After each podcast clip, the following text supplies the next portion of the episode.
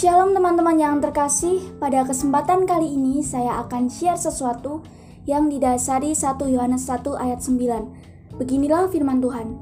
Jika kita mengaku dosa kita, maka ia adalah setia dan adil, sehingga ia akan mengampuni segala dosa kita dan menyucikan kita dari segala kejahatan. Banyak orang yang santai ketika melakukan dosa, karena berpikir Tuhan pasti mengampuni.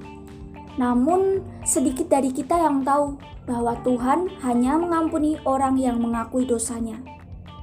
Mengaku berbicara tentang kesadaran untuk bertanggung jawab atas kesalahan. Memang Tuhan itu Maha Tahu. Dia tahu ketika kita berbuat dosa, tetapi Tuhan juga butuh pengakuan dari mulut kita sendiri. Pengakuan berarti pengampunan, dan pengampunan berarti pengakuan. Terima kasih, Tuhan Yesus memberkati.